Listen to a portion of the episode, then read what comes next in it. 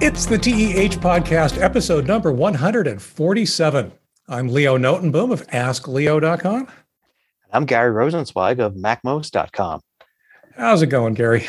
Good. What, what have you been up to? How, what's the latest with your uh, laptop? So, um, the the story, I think it's come to a conclusion. Oh, okay. Um, so I mentioned last week that, or no, two weeks ago, since we skipped last week, that um, I was cutting my losses. That I had decided that um, I could not basically get around the fact that this laptop of mine, uh, which I've had for now a couple of years, uh, is essentially no longer portable. It must be plugged in if I want to be able to use it with any uh, uh, assurance that it won't suddenly shut off on me. So it now has a role. Um, it's actually in my radio room, of all things, hmm. where it's connected up to one of my ham radios for a future project.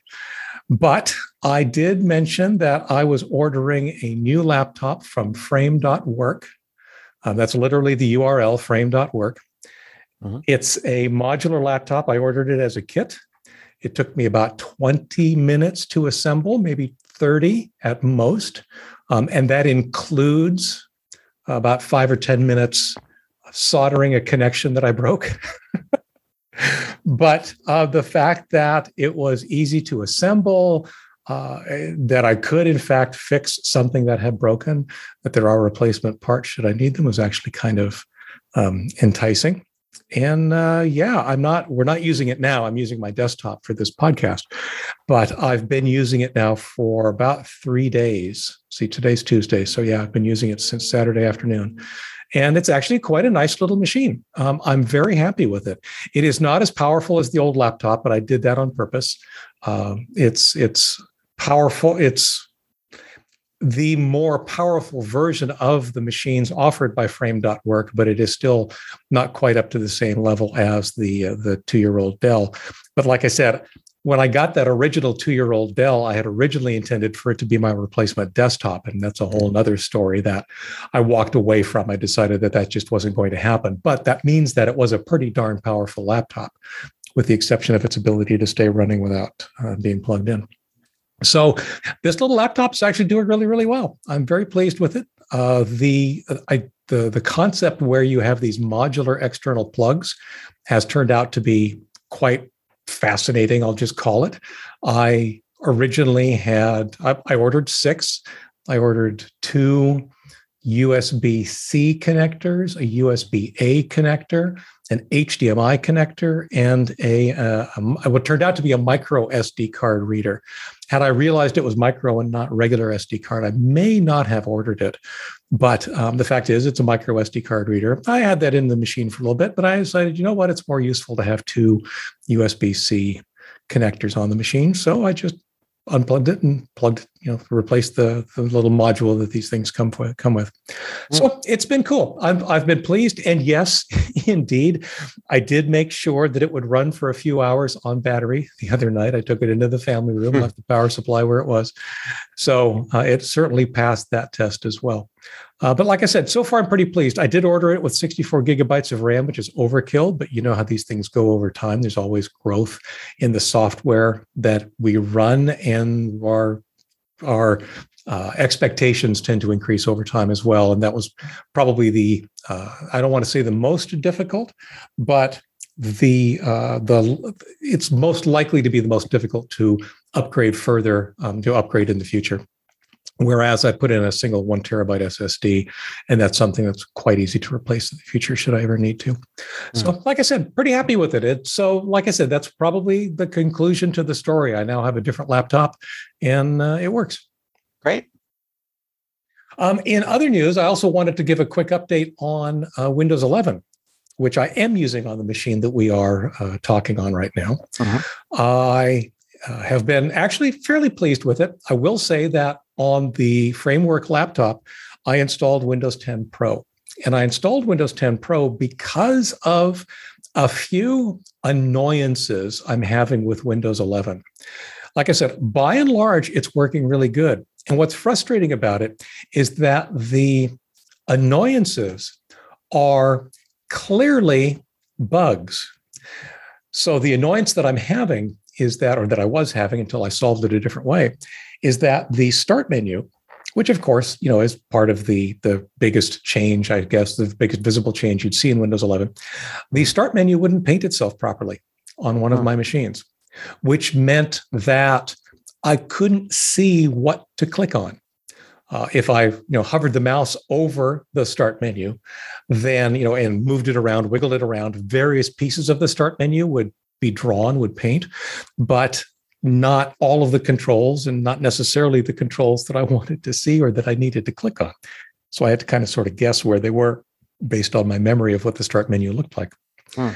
Uh, and that's one of those things. That's just clearly that's a bug. There's no other explanation for it, which is unfortunate and kind of disappointing that they would ship something that has the bug. Now, I will say my knowledge of how Windows works does mean that, uh, you know, does lead me to understand that this could be a Windows bug, but it also could be a driver bug uh, with my specific video display card. Uh, it's hmm. unclear where to point the finger, but the finger definitely needs to be pointed and the issue needs to get resolved.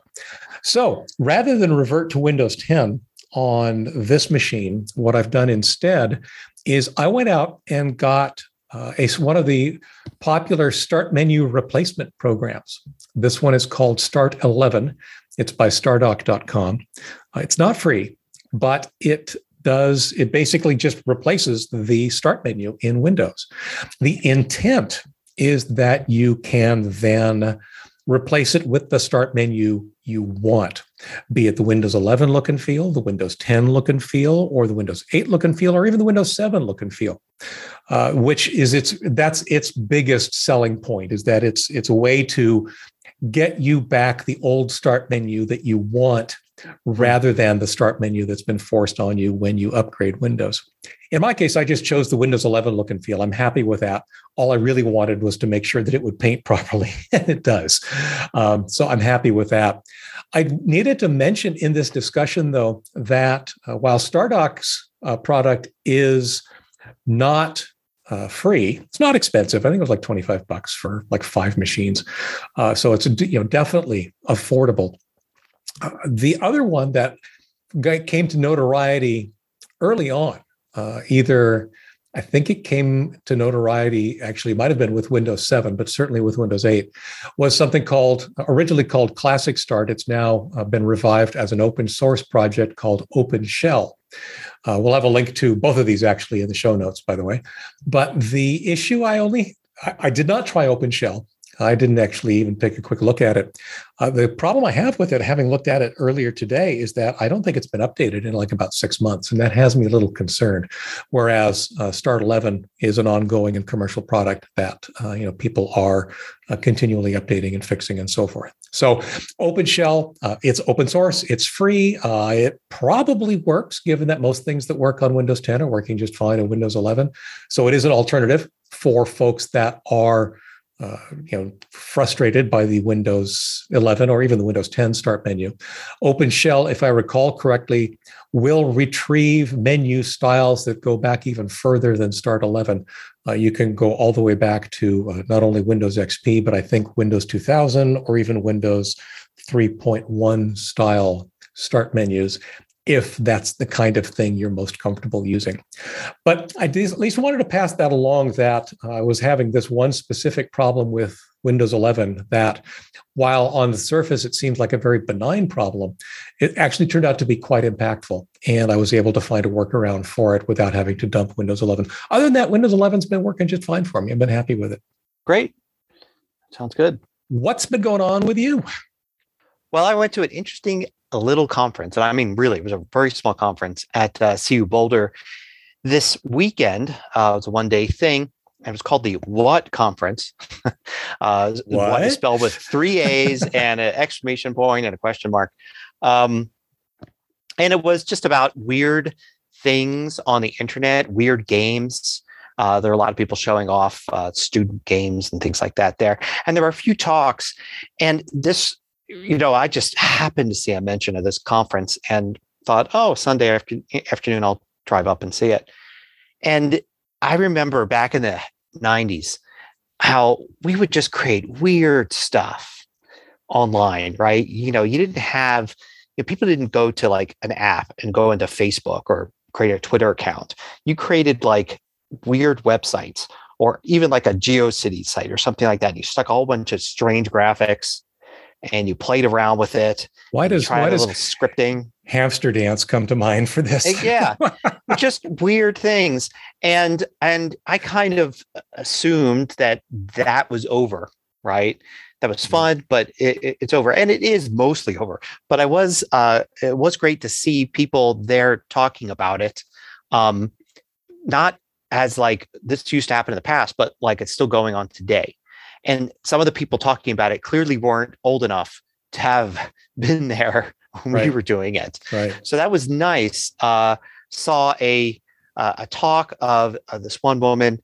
Um, let's see, uh, Nathalie Lawhead, who mm-hmm. does a lot of this cool stuff uh, things where you can install stuff on Windows. And you know, she talked about that. You know, I'm sure security people hate her things, but you know, where the cursor becomes like a weird object, like a potato or something, and then there's like things living on your desktop that interact with other things, uh, or folders you go into that aren't really folders; they're actually these programs and then the files and the folders are like alive and will ask you questions and fall in love with each other and just do all this bizarre uh-huh. stuff to, you know, and this stuff used to be kind of like a cultural thing in the 90s.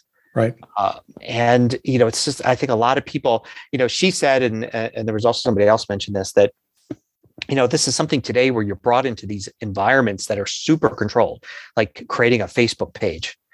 And there's not really much you could do with it. You know, getting creative is like maybe the words in your bio or the picture right. you're using right. or something. It's not, you really don't have much control over this environment here. Um, whereas we used to have lots of control. And when somebody sent you a link to something, like even the, the early precursor to, uh, you know, Facebook, you know, MySpace, right. you could do a lot of weird stuff on your MySpace page. And you just don't have that freedom today. But people are definitely still doing it, definitely still creating things. It takes different forms. Now you have to build these kind of apps, right? Apps that probably would not get accepted into the app store. uh, you, you, know, because I was thinking like some of these things, like I like the idea of having, oh, you open a folder up and it feels like it's a folder, but the files aren't really files and they they do different things. And that violates app store guidelines right there, right? You know. Um, but uh, you know, it's some interesting stuff. Uh, and you know, there's some stuff that's done on web pages where you do kind of have that freedom. You can go into a web page and you can have, you know, JavaScript and graphics and you know use the canvas and CSS to do all sorts of weird stuff if you want. Um, so some of it's done there. Some of it is done through uh, various different like I know scripting languages, and you can actually download something not from an app store, and it would do odd things. I, I don't know. It was a it was a fun uh, look at that. I'm glad to see there's at least some audience out there that's still interested in this. I love the uh, uh, the tagline for the event. Uh, I went to the watt.io and it says mm-hmm. a carnival of game related weirdness. Yeah. Which is and cool description. It was. There was even like, you know, they tried to make the conference weird too. So the, instead of having swag where it was just given away, you had to actually trade in. First, there was little tickets. So when you got in, uh, they give you like 50 little tickets. And then you can go up and say, oh, I like that little sticker or whatever. So you trade five tickets for the sticker. But as the day went on, they introduced more types of currency. So you would play games, and I guess the people that were running the games could like award you. There were suddenly there were these wooden coins that were introduced into the economy, and by the end there were there were these bear bonds and, I mean, it was just odd things, but no matter what you had that was kind of like this conference currency, you would just go up to the table and one of the people running the show was there at the table and you would just have to bargain with them and say, Oh, I really want that deck of playing cards. And he goes, Well, what would you give me for it? And he'd like, Oh, I've got uh, two coins and 10 tickets. and he'd be like, "Oh, throw in one more coin and it's yours, or whatever." But I'll also give you this sticker, you know. And it was just uh, a, a, lot of weird stuff. Um, the speakers were, you know, I, I went mostly to hear the speakers, um, and just uh, most were virtual, though one one wasn't. Um, and uh, I've linked a, a couple of those there. And then I found out, you know, there's a site I've kind of been aware of it called itch.io that is that houses a lot of these things now. There's a lot of um, there were a lot of sites like it. I think it kind of got lost in all the old Flash game sites and stuff before. And now that Flash is gone, a lot of those sites have completely disappeared. But it appears this site lives on very well as you know, downloadable apps, weird websites, strange graphics, um, things like that. So um, I don't know. It's a place to find definitely weird stuff. And there's some of the games there are just bizarre little HTML games you could play in any web browser and definitely have that feel like they might have been made you know they were maybe made this year but they could have been made in like 1998 right right. It's and, funny i was looking at um, the free games on that site and there's a uh, uh, a, a, bunch of really dark horror type games yeah. that are there which i find fascinating. Uh, definitely a few spooky doll type things looking at me Maybe um, it's just because Halloween just went by. Possibly, possibly. Could be that's why they're the featured stuff up there. But yeah, oh yeah, and they've got different platforms, you know, all sorts of different stuff going on here. Yeah, I'm glad to see that. Fascinating. That that I don't know, all that stuff gets overshadowed now by the huge, you know, billions of people on the internet doing like, you know, normal, you know, stuff. You know, being on Snapchat or using WhatsApp or you know Facebook or whatever, and and uh, and this part isn't completely dead. Matter of fact, who, who knows? It may be even more alive than ever before. It's just that it shows. So you know, back then, you know, you would count the number of people online in the low millions. You know, right. say so here a report that five million people are now online, which is kind of ridiculous to think of today. Um, so like this kind of culture was a big part of it. And it could be that there's just as many, if not more people into it now. It's just that we count the number of people online in billions. Right. And uh, so the and number is the same. The absolute number may be the same. It's just as a percentage be. of the total population, they've gotten very small.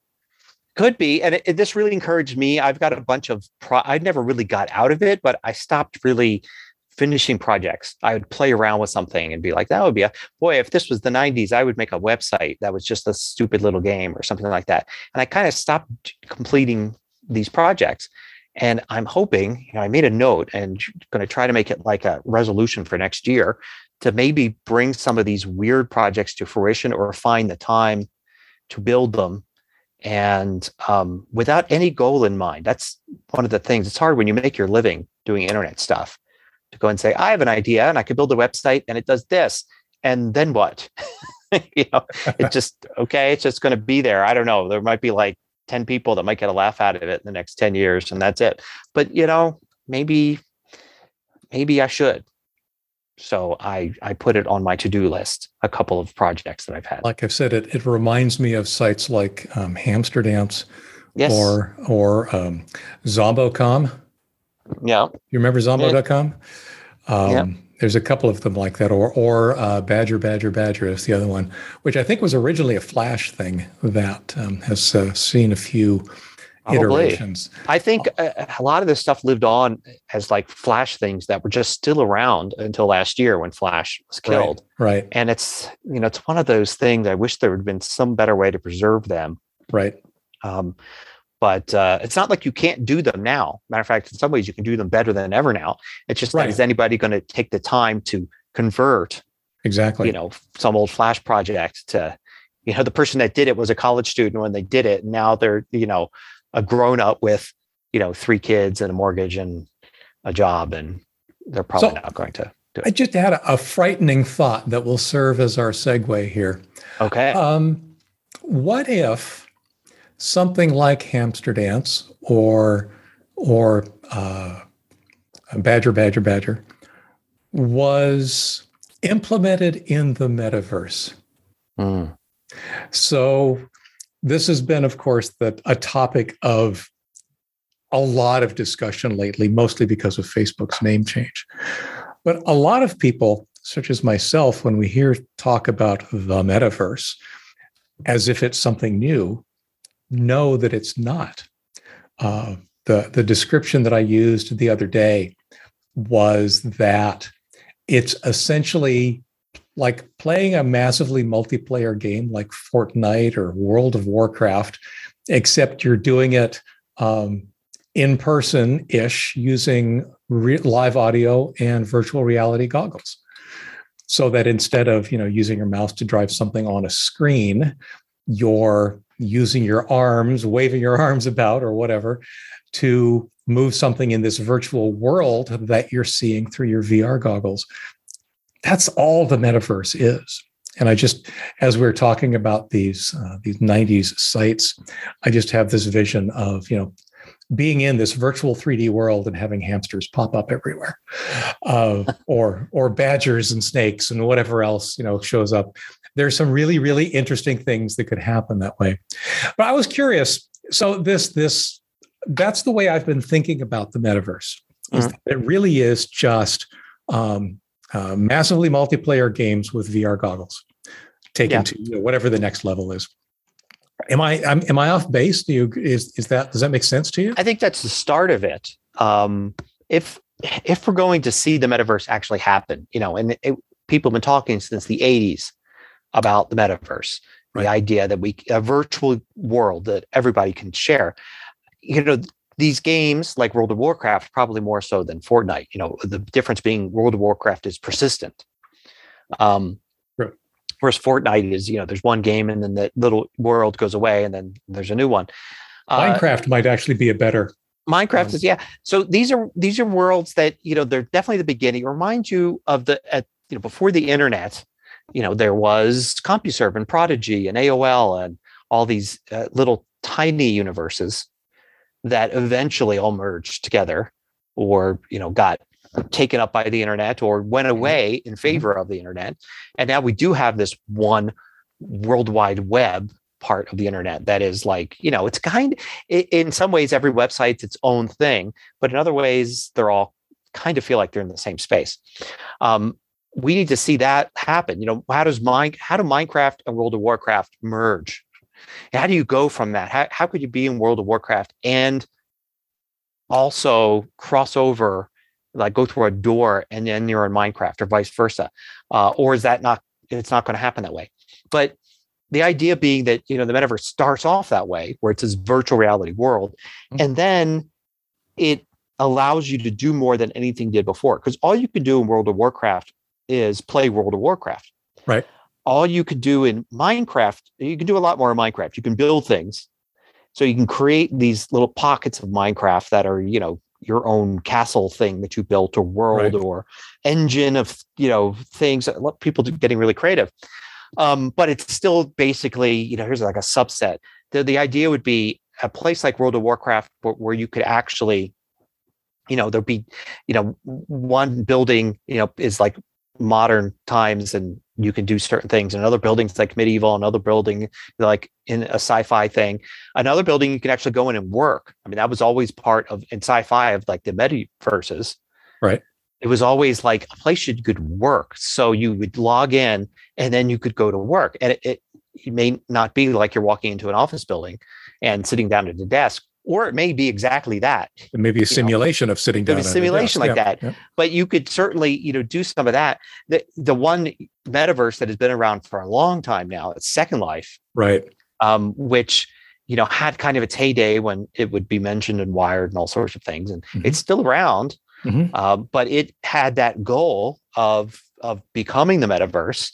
Never you know didn't gain enough steam and kind of lo- uh, lost its launch velocity probably and, and will never what, become the metaverse what was interesting about second life uh, compared to where we i think we want where where people want us to be heading with respect to the metaverse is mm-hmm. that there were uh, things you could do in second life that had had impact on the real world there were companies there selling you things you yeah. could you know the moral equivalent of uh, buying a book, you could go to a virtual bookstore in uh, Second Life and buy a book and have it shipped to your physical world home, or you could buy a digital copy and read it in Second Life. Those kinds of things.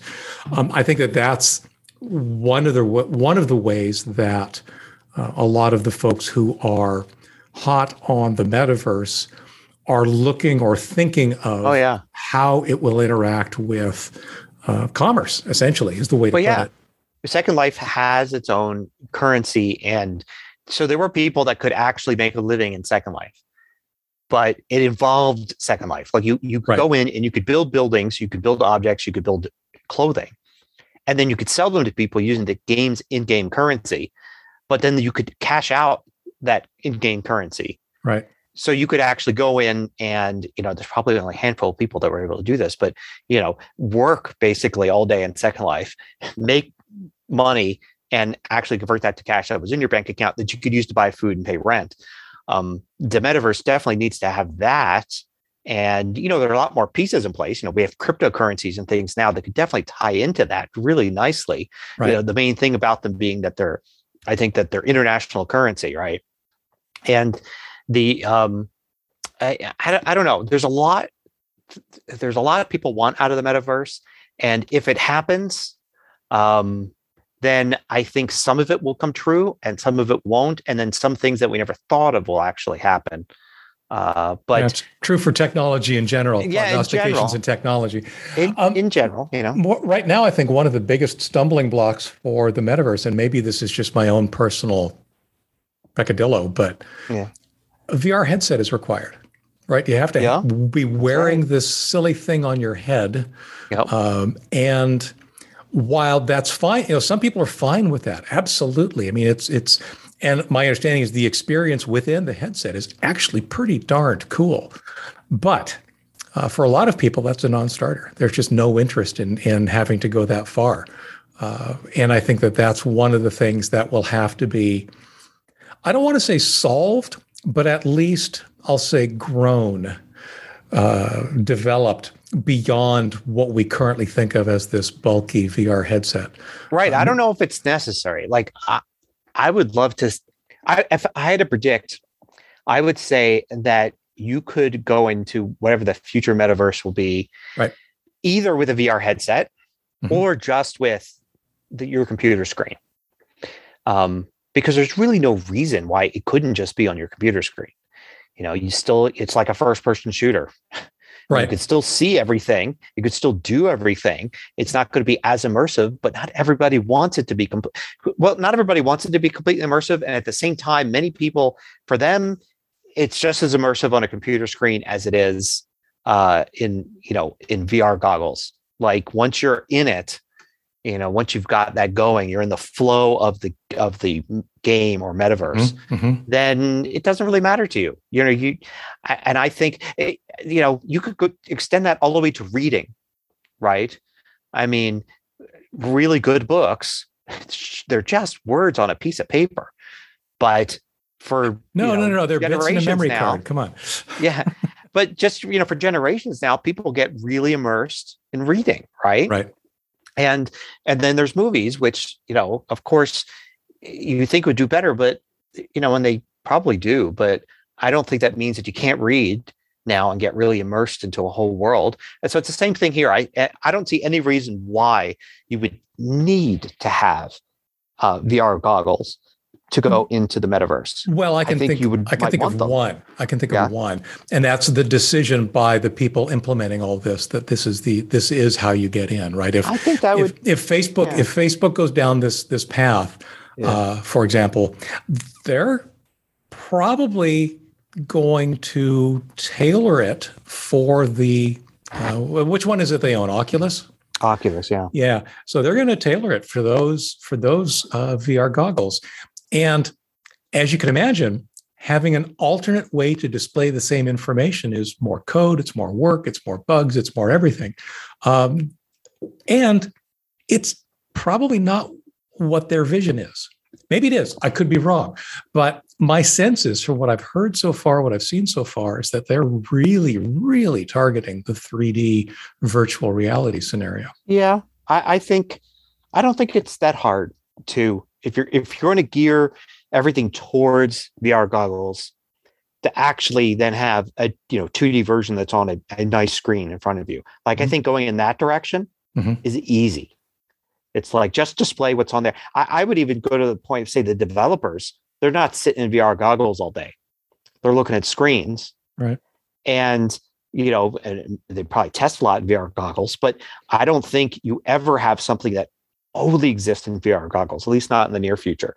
Right. So having it available to say, hey, if you just want to look at it on your computer screen and go and do it that way, sure, it works.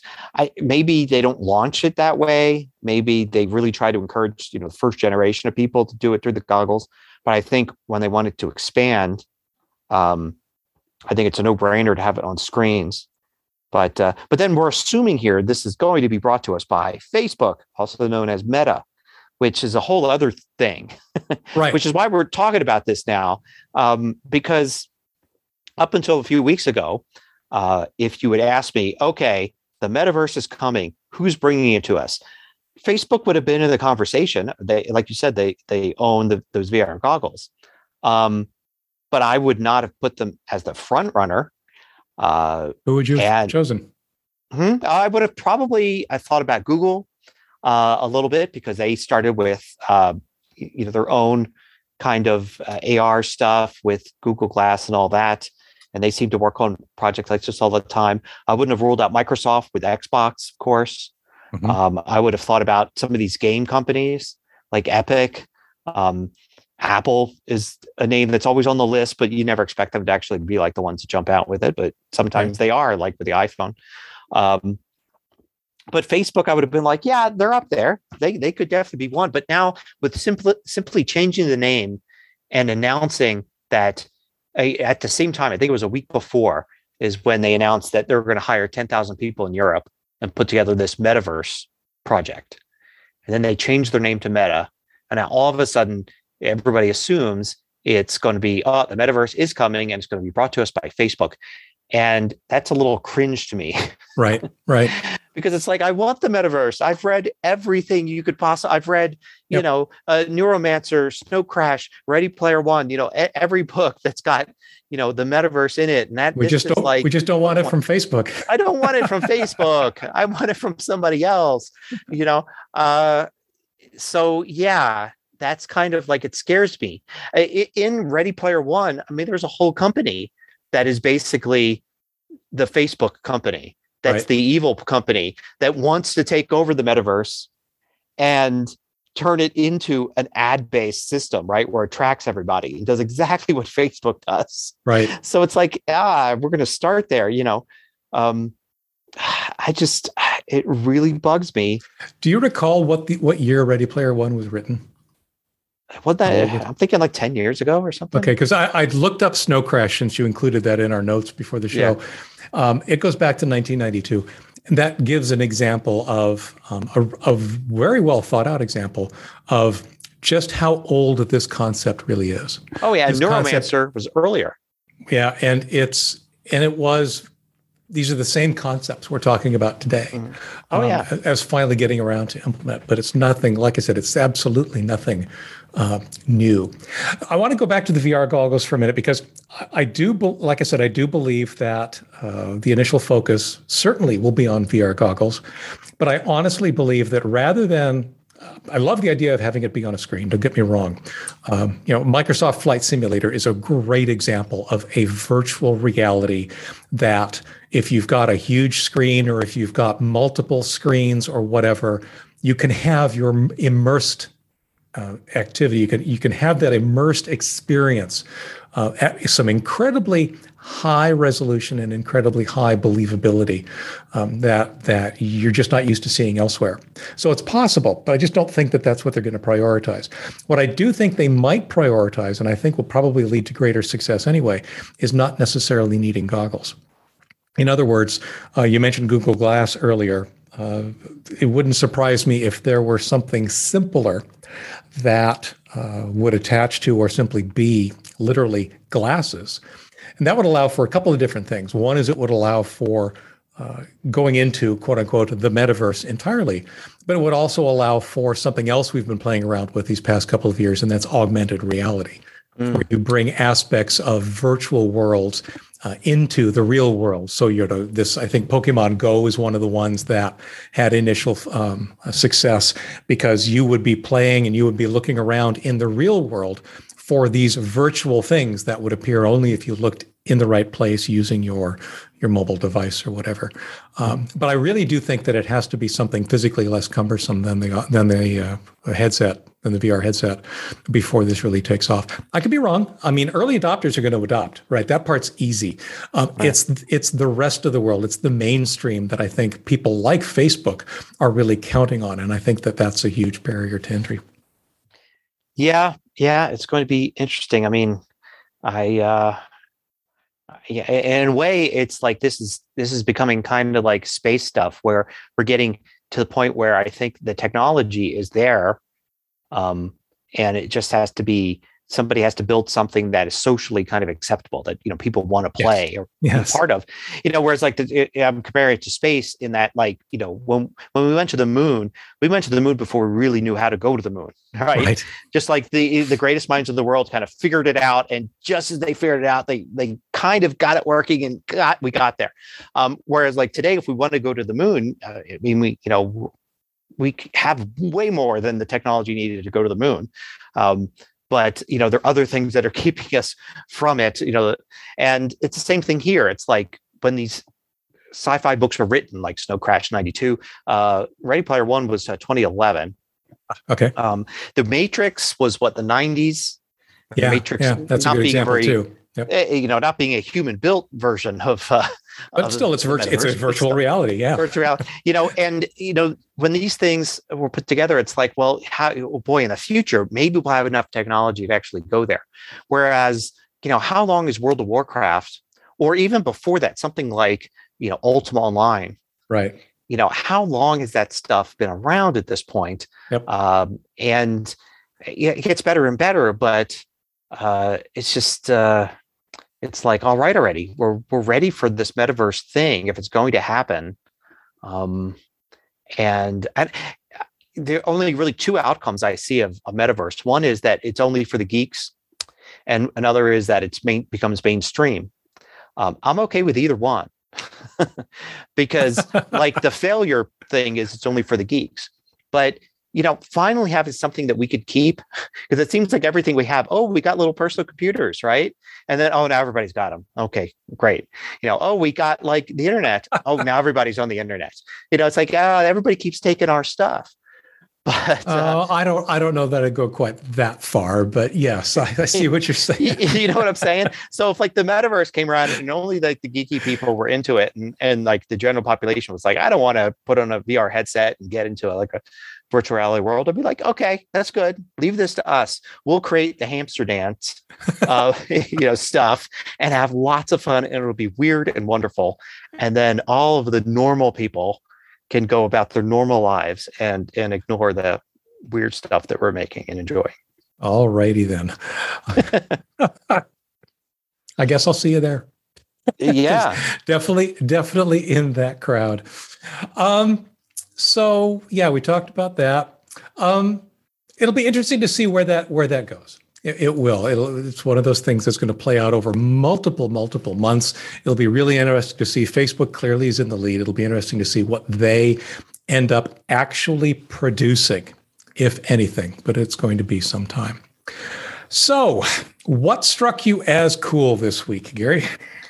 Well, I read a uh, book. This is boy so non-tech but it's what I read this week um, called The Warmth of Other Suns uh, The Epic Story of America's Greatest Migration. And um, it's a great book that uh, basically talks about. Uh, you know, one of history's biggest untold stories, which was the great migration of people from the South to the North through most of the 20th century, uh, escaping Jim, Crow laws and and horrible things going on in the South. Mm-hmm. And uh, it was a real eye opener for me because even growing up, um, growing up in uh, one of the cities that was kind of the other end of that great migration, Philadelphia, and having stories from my parents when my dad was stationed down in the South uh, in the 60s in the Army. Um, I knew about Jim Crow and I knew about, you know, how bad things were in the South. I did not know like e- even 1% of how bad things were. Um, and then this whole idea of this migration of 10 million, I think it was 10 million people moving from the South of the United States to the North and to California mm-hmm. um, is basically, except for the fact it took place within a country, is one of the greatest migrations in history. You know, if it happened from one country to another, it's something everybody would have been talking about. Right. because it happened inside of a country, nobody talks about it. So fascinating. It follows the lives of three people and uh, through uh, one that started in the 30s, 40s, 50s, and was just uh, a fantastic, fantastically done history book with lots of good factual information as well as telling the stories of these people's lives and and uh, and all that. So I, I, I definitely it's one of those things that you know it's like why isn't this required reading in schools? Um, Yeah, that's a question you can ask about a lot of different things. a lot yeah, of stuff. Yeah, So yeah, yeah, I'll that's very cool. I'll get a link going here. Sure. Um, mine is decidedly techie uh, for a change. Uh, I've, for the record, I'm in the third book of the Foundation trilogy, and yes, I realized just how far the the TV show has um, veered from the original story, but it's still an interesting story. Um, so I stumbled into something called Obsidian. It's obsidian.md, and it's a note taking app. I have been over the last, oh, I don't know, let's just call it a year, frustrated with Evernote. Evernote is the tool that I've used for years. Um, I'll, I'll continue to use it for other for a few things, and as, as I'll describe here in a minute. But um, it's just they did a recent architecture change. They haven't really come up to feature parity with what they used to have. Um, there are some things that I keep wanting to do that I can't. Uh, it's just it's just kind of frustrating, and the progress that I keep hoping for hasn't been there. So basically, I've been casting about for other note taking, other possible note taking apps. And there's a bunch out there. There are so many different note taking apps out there. Um, one of the other groups that I'm a, a member of, their big thing is Notion. Which is a fine, fine note taking app. It has its pros and its cons. I stumbled into Obsidian, and Obsidian speaks to me because it works on plain text files. Um, It's it's your Obsidian quote unquote database is a directory structure of your own choosing with plain text files in them. The text files are in what's called Markdown format. In other words, um, for those not familiar with it, Markdown is a very simple text based markup format that allows you to say, you know, star, star, word, star, star, puts that word in bold. Uh, an asterisk being a star, um, star, word, star, puts it in italics. Um, an asterisk at the beginning of a line followed by a space means you're starting a bulleted list. A number at the beginning of, this, of a line means you're starting a, a numbered list. There's tables, there's formatting, there's paragraphs, there's all that kind of stuff. But the, the goal of Markdown, was originally designed a long time ago, is that it could be processed into a, um, uh, a graphical document so that bolded words are bold and italicized words are italicized and underlines are real. But the text source would still be readable by Uh-huh. humans, uh, which also implies then that it's very, very easy to edit, make changes to, um, to play with. There's not a lot of obscure syntax you really need to learn. Uh, it's it's like I said, a very, very simple uh, description language, and that's always appealed to me. Uh, and I just I've started to play with this. I've got it installed. I've got a couple of different things going on, and it's just really cool. Um, I'm I'm very pleased with how it lets me structure things completely arbitrarily the way I want to. Linking between these files is one of the things that it does super well uh, and super easily, which is one of the ways that you really add a lot of value to the information you collect in your uh, your Obsidian notebook or database or whatever you'd like to call it. So anyway, I just wanted to throw that out there. It's on all the platforms, as you might expect, including uh, my Android phone. The only thing that's really missing from it's free, uh, although I threw them some money to support them, but it's free there. Now there is a monthly service you can sign up for that is a synchronization service. So that when you have it installed on multiple places, as I do, uh, multiple PCs and my Android phone, and eventually one of my Macs, or you know all that kind of stuff, uh, they have a synchronization service. However, uh, I've put together the same, uh, certainly a synchronization service that works for me, simply using Dropbox. In other words, I have Yeah, I my was going to ask. Yeah, my, if you could just my folder my folder of text files just lives in dropbox the biggest issue with uh, doing that is on an android or mobile device where your dropbox app doesn't by its very nature does not copy your files to the device the obsidian app on uh, android at least and i'm sure it's true for uh, uh, for apple or for iphones as well expects the files to be on the device it's running on.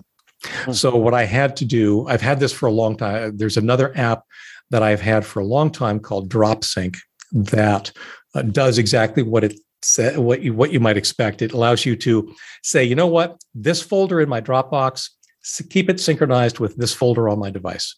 And it just checks for updates every so often and pulls the files literally from the cloud to the device and pushes the files from the device to the cloud when they change.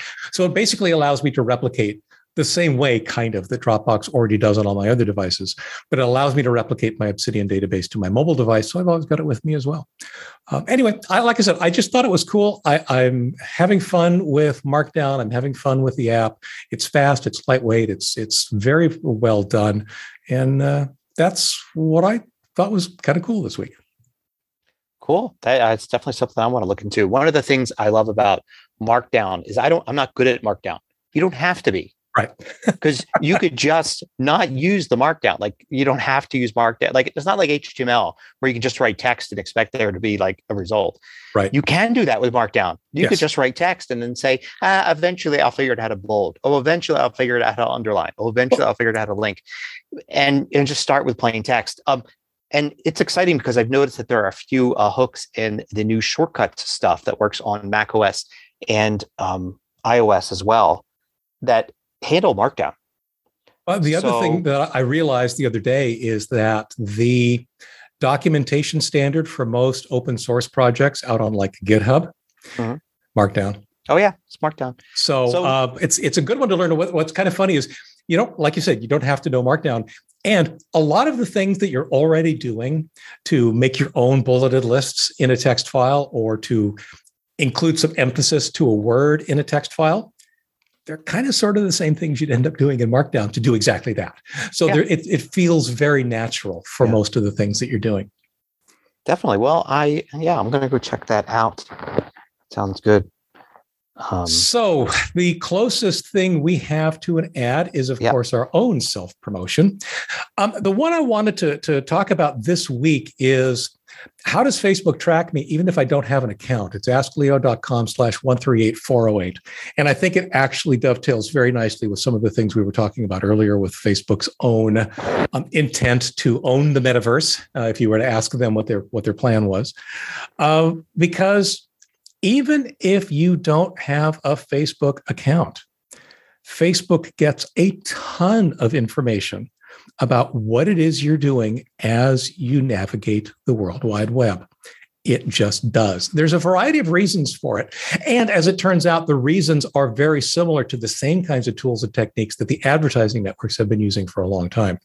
But I think it's one of those things where a lot of people just don't realize how pervasive it is and how really, really easy it is for Facebook and companies like Facebook to do this using nothing special. It's all based on common web standards, uh, you know, HTML, et cetera, uh, and the cooperation of a bunch of participating websites, of which, honestly, years ago, I used to be one. I'm not anymore, but I used to be.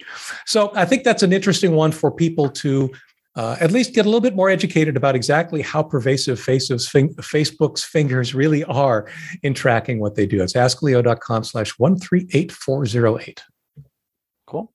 I'll link to um, an unusual video I did. Uh, it's just 10 Mac tips, which isn't that unusual, except that I didn't write the tips. I asked my patrons to suggest them.